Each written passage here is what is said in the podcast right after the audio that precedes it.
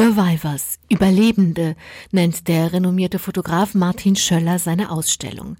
In der Zeche Zollverein zeigt er 75 Porträts, 75 Menschen, die den Holocaust überlebt haben. Martin Schöller lebt in New York.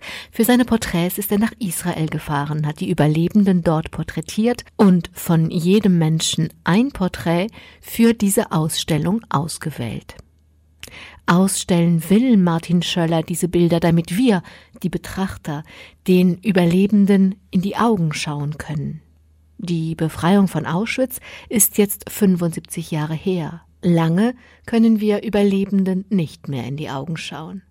Judith war zehn Jahre alt, als sie jemandem in die Augen schauen wollte, der das Schlimme erlebt hat. Sie wollte den Holocaust verstehen. Das Leben wollte, dass Judith Jersey Groß, der als Junge auf Schindlers Liste stand, in die Augen schauen konnte. Das war wunderbar. Aber die Erwachsenen in Judiths Leben wollten, dass nicht nur Judith diese Geschichte erfahren sollte und hielten mit einer Kamera Jerseys Erzählungen fest. So erzähle seit dem Tod von Jersey Groß nicht nur ich in Veranstaltungen seine Geschichte weiter, sondern er selber erzählt im Video auch. Alleine diese Woche waren es fast 500 Schüler und Schülerinnen, die Jersey in diesen Videos in die Augen schauen, sein unfassliches Leid von ihm selber hören konnten. Es ist schier unvorstellbar, was Menschen Menschen antun können.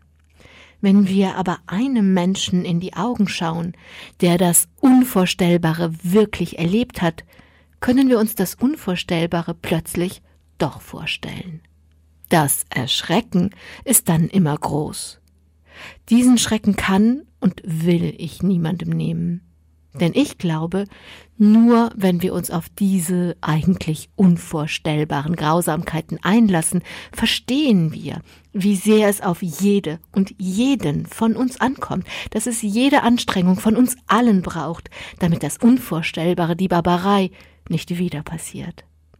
Jedes Mal aber erzähle ich auch, dass Jersey nur überleben konnte, weil es immer Menschen gab, die mehr Mut als Angst hatten, die ihm halfen, obwohl es gefährlich war.